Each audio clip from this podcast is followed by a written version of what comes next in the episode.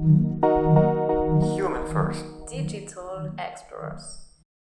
Bienvenue sur MCDZ Podcast. Ici, on vous parle d'actualité digitale et des expertises de notre cabinet de conseil.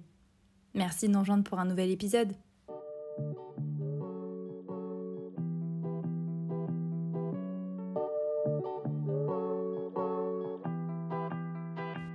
Dans cet épisode, on arrive sur du costaud. Assurez-vous d'avoir bien compris le principe d'apprentissage. Contrairement aux précédentes méthodes d'apprentissage, l'apprentissage par renforcement n'a pas de phase clairement délimitée et ne s'arrête pas après un tour de moulin.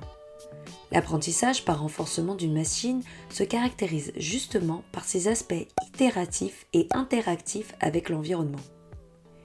Il se caractérise aussi par son résultat.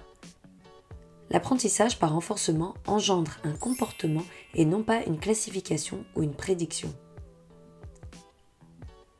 L'algorithme d'apprentissage donne à la machine l'objectif ultime de cumuler les récompenses.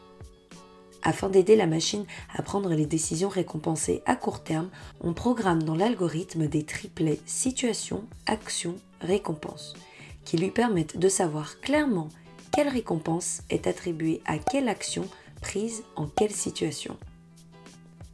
La machine, à force d'itération et d'interaction avec son environnement, va ainsi prendre les décisions et les comportements les plus rentables, ce qui lui permettra d'accumuler les récompenses à long terme. Le concept ici est très simplifié et évidemment difficile à réaliser, mais vous avez compris. À force d'interaction et de réévaluation, d'essais de toutes les combinaisons possibles, la machine peut établir des stratégies et se créer un véritable comportement. C'est notamment par cette méthode que sont entraînées toutes sortes de robotiques autonomes, dont les fameuses voitures autonomes. On veut qu'une voiture avec ordinateur embarqué puisse conduire seule le long d'une route de campagne. Pour cela, nous lui mettons en objectif de parcourir certaines distances, pour laquelle elle sera récompensée. Pour atteindre ces distances et donc les récompenses associées, la voiture a droit à autant d'essais qu'elle veut. Mais attention, si elle dérive de la route, elle perd des points.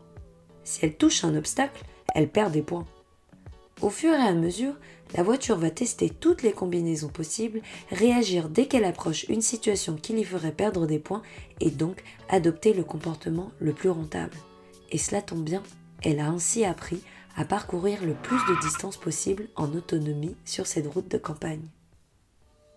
Merci beaucoup de nous avoir suivis aujourd'hui et on se retrouve sur notre chaîne de podcast pour découvrir nos autres épisodes.